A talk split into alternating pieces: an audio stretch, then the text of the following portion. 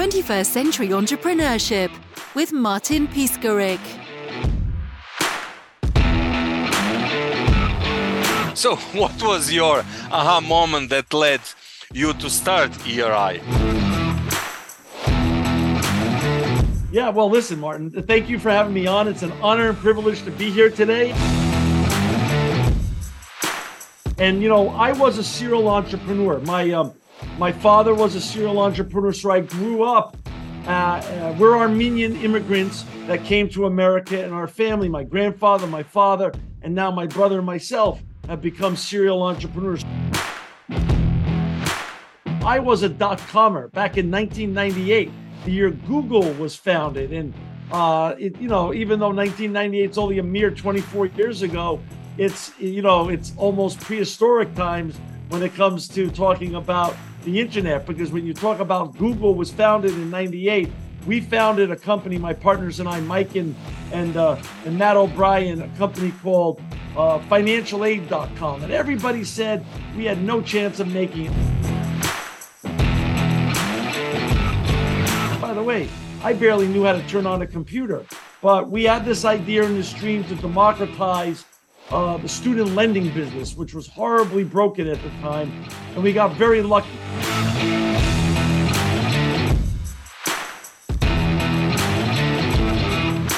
Every VC under the on, on up on Silicon Valley threw us out of their office. They said we have no chance of making it ever, and we didn't understand the internet. By the way, they didn't understand the internet either. It was 1998, and we just kept going at it, and uh, and uh, we eventually. And John, what happened in '99? I was working uh, on Broadway Street uh, for PR company in San Francisco, and then that bloody dot com explo- exploded, oh. and I said bye bye back to Croatia. Right. So what happened with your business? Well, that's a it's a great that's a great part of the story. I'm glad you asked that because not many people actually ask that. So we put together as much money as we could ourselves, mortgaged our homes, asked friends and family because every VC didn't wouldn't give us a dime. So we we bootstrapped this and we go down and sublet a little office in San Diego, California. But we had no furniture and we had no equipment. And then what you Martin what you just said happened. The dot com boom, you know, everything blew up. And so we bought servers and equipment and furniture from all the dot coms that were going bankrupt for pennies, literally pennies. We built our server room for pennies and we bought our desks. We had one desk we shared and looked at each other. We, you know, we just, we had a couple of computers, all from the companies up in Silicon Valley and San Francisco that went bankrupt. And, uh, and so we were like the, uh, we, we just put it together with scotch tape, with glue, with anything we could. We made the most of every penny we had. And um, so the blow up was actually good for us because it helped us grow up. And uh, and then and then we were one of these rare dot coms, Martin. And again, anyone who doesn't give uh who doesn't have enough humility to give luck, luck and timing uh its fair due in any success journey is not really being honest with themselves. So we were lucky the world was ready for this product, but we were lucky. It was the right time. And by the way, everything else was blowing up, but we started making a profit after we turned our website on after about 90 days, 100 days or so. So we were one of these rare dot coms that made money quickly. And that got a lot of people's attention. Now, once we got their attention, we really didn't need their money anymore because we were making money, but we were very frugal with that money and that capital. Uh, because after we raised money from two doctors, a lawyer, and a gentleman in the food distribution and manufacturing business, it was really just four people plus our own family uh, assets. Um, we just basically never looked back and never had to raise another dime, and it became one of the largest dot com success stories in the in the in the internet world and we we did our goal. We democratized the very very clunky and bad system of student lending that existed back in 98 and 99 and we sold our company in 2004. Before we go to exit to exit strategy, what you had that other people did not have? The historical student lending business was offline. Sallie Mae and all the biggest lenders where where everything was was just paper, paper, very clunky, fax machines, long lines at financial aid and student student offices, student loan offices at colleges and universities. We said no, no, no, no, no. We're going to put it all online. Now, what worked for us? We thought, again, this is where humility has to has to come into any equation. We thought we were doing so good. We were making money and people loved our website and we thought we were great great marketers. As we started interviewing our clients and getting to know them better and better, what they really told us they loved about the whole process is that they were very embarrassed about going to a student loan office when their parents had so many cars and boats or an extra vacation house, but their parents hadn't saved any money for to put them into college. So they were embarrassed. So why they enjoyed our website wasn't really because we were great marketers. This was the beginning days of the internet. They told us they loved the anonymity that our website and our and the and the online process back then things were still very anonymous and they, they didn't have to see other friends or their peers looking at them applying for a student loan. So the anonymity part of this process, again, timing was perfect because it was still early days. Things were fairly anonymous online, and they were able to get a student loan sort of in an anonymous way without their peers seeing it. Of course, the banking entities and student lending entities and the federal government saw it, but their peers didn't see it. So that's why it took off and was such a big success in the first generation of dot coms.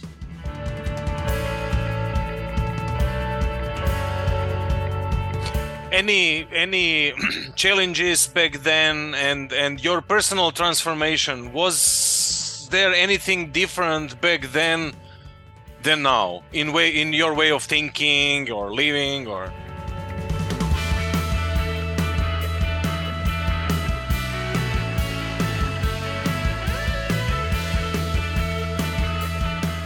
Of course, you know, the startup world is always the most, for me, the most exciting startup, the, the most fun part of the business.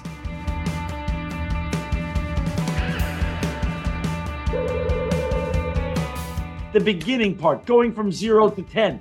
10 to 10 to 100 is a whole different business because then you're not just making. In the beginning, you're making, you're creating, you're innovating. That 0 to 10 is the innovation part, is the making part.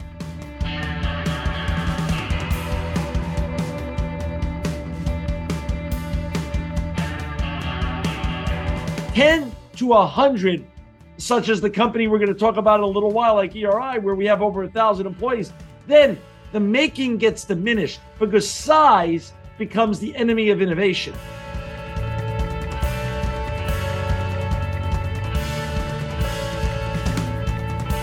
Now then you become a manager.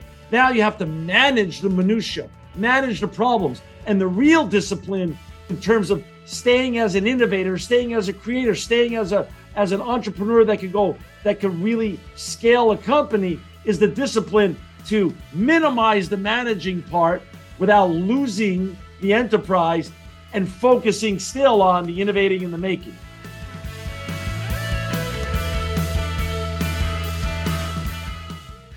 And let's go into the skill sets. What about skill sets? They're completely different when you are CEO than when you were in startup phase? Yeah, it's always different because startup phase, everyone is you're you're both everyone is a CEO and everyone is the janitor. So you're just doing whatever it takes to to make the the, the, the enterprise success. Live the next day. You got to live to the next day to continue to advance. Uh, survive and, and, and advance is really the, the the motive. And when we started making a profit, at financialaid.com, we knew we were onto something. We knew we were onto something big.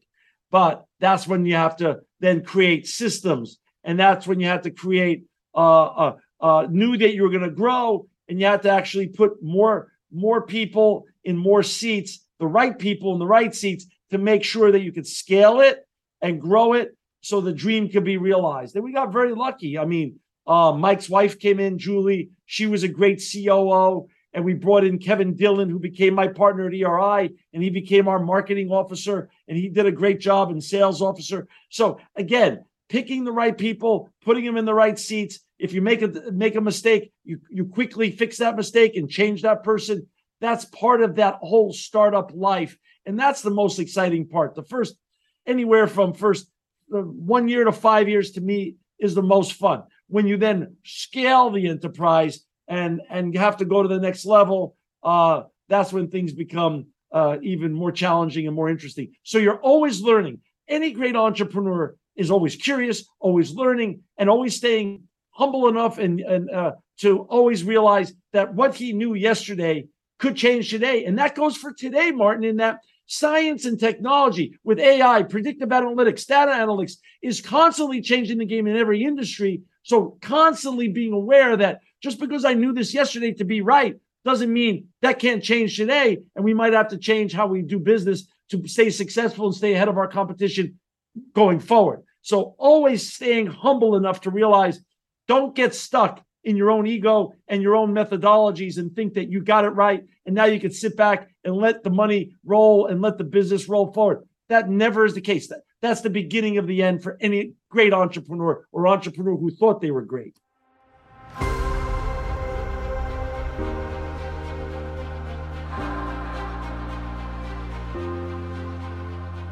while we were running financialaid.com, Kevin Dillon, who was my chief marketing officer back in 2002, introduced me to one of his better friends who he grew up with at high school, Aaron Blum. And Aaron, in 2002, was starting a little recycling company of electronics down in San Diego. And he had an investor and he had a partner. So we became good friends. We all started going to a lot of sporting events together.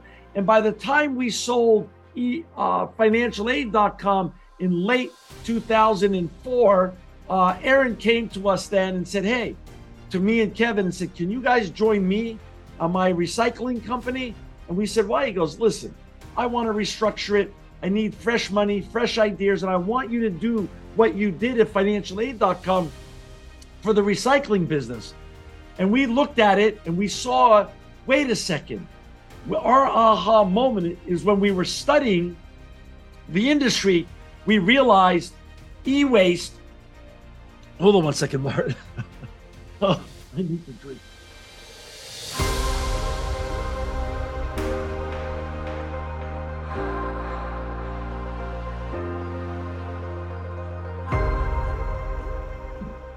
Okay, we realized electronic waste was the fastest growing solid waste stream in the world. So it was a huge opportunity it was the dark side of the technological revolution that nobody thought about.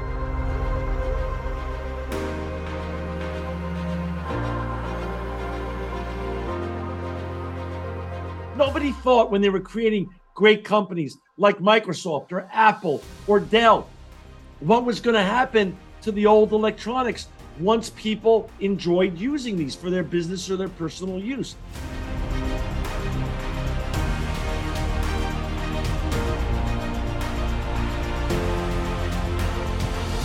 So we agreed. Aaron was on to something big, but we could help make it bigger. So we put in more money. We agreed to, we put together a partnership with Aaron, and my wife joined as well. So the four of us became the new co founders of what we then called ERI, Electronic Recyclers International. We shut down his San Diego unit and reopened it in April of 05 in Fresno, California. And we thought, okay, we're going to have a nice California based business. We're going to clean up the environment. We're going to keep electronics out of our landfills and all the hazardous material that's contained in electronics, such as mercury, lead, cadmium, beryllium, arsenic. And we're also going to prevent these old electronics from being shipped to China or to Africa or to India and being inappropriately recycled there. We were going to do good and make a profit. But we learned along the way there was much more to this we learned that this wasn't just a California problem. This was truly a worldwide problem. E waste wasn't just the fastest growing solid waste stream in California, or by the way, in the United States. It was the fastest growing solid waste stream in the world. And to really land clients that were meaningful, like LG and Samsung, like Best Buy and Target, like Waste Management and Republic Services, like the city of New York and the city of LA, which all became our clients eventually, we had to have both a national and international footprint. And that's what we started building. We started building out our footprint around the United States. We started building in Massachusetts and Indiana and in New Jersey and, and, and North Carolina and Dallas, Texas and Denver, Colorado and Seattle, Washington, beside Fresno, California. And before you knew it, we had eight locations covering every zip code, including Alaska and Hawaii. Then our clients came to us and said, wait, wait, wait, wait, wait. It's not enough that you're also just covering the United States. We want you to also handle our material everywhere we are.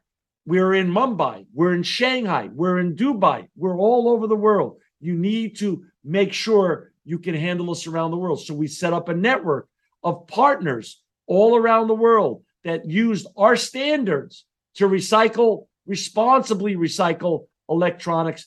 And then all before you knew it, 20 years goes by, 17 years goes by. We're now 17 years later, and now we're the biggest company in the space in the United States and one of the top two or three companies in the world doing this. So it's been a hell of a journey. It's been a hell of a ride.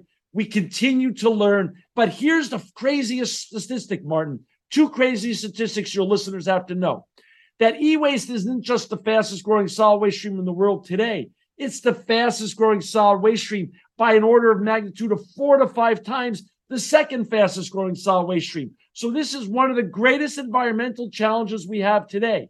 And when recycled responsibly, it's a zero waste, zero landfill, zero emission business. What does that mean? None of the products we recycle go to a landfill. None of it goes uh, to, uh, there's no emissions that come out of our company, which is wonderful. And all of the commodities that we produce, the shredded steel, the shredded plastic, the shredded gold, silver, lead, aluminum, copper, all go for beneficial reuse into new products.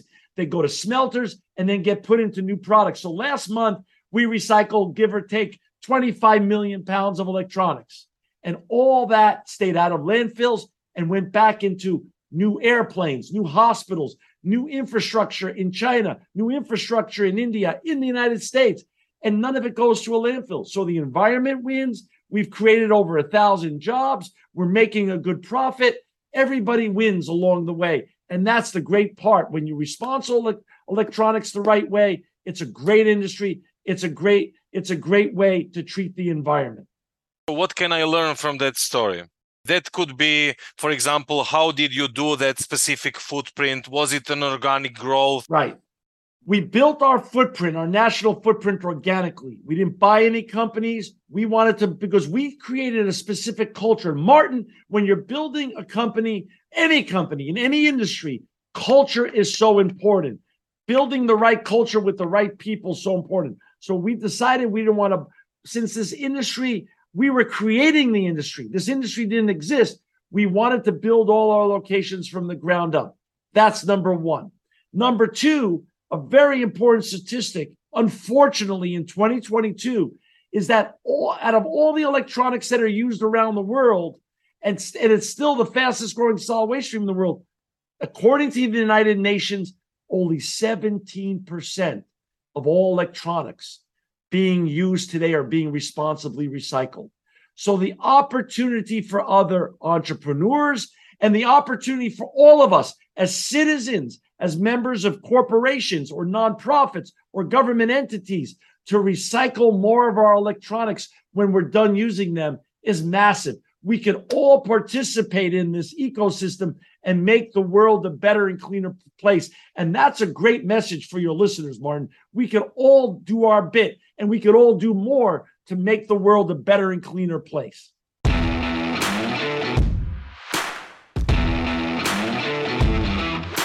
Another thing we learned along the way, Martin, is that this wasn't just about the environment. When we got in the business, that's all we thought we were focused on. Let's make the world cleaner, uh, and and let's clean up this problem of electronic waste.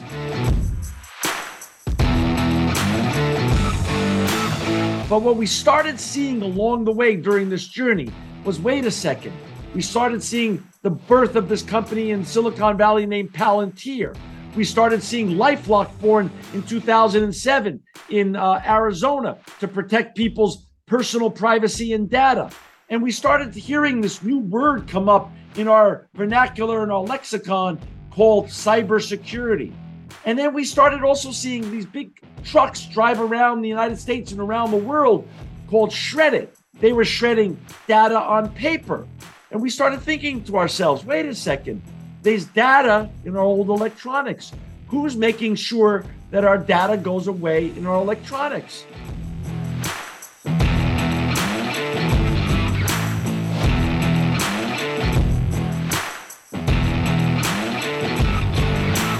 And there was really nobody focused on it.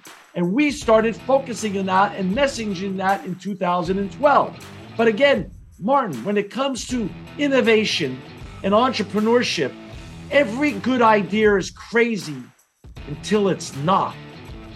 Every great idea is crazy until it's not.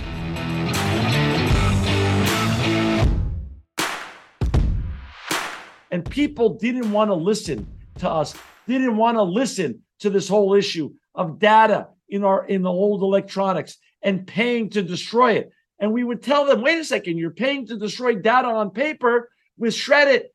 You got to pay somebody to shred the, the, the old data that's in your old electronics until Fortune magazine wrote an article five years later in 2017 on our company.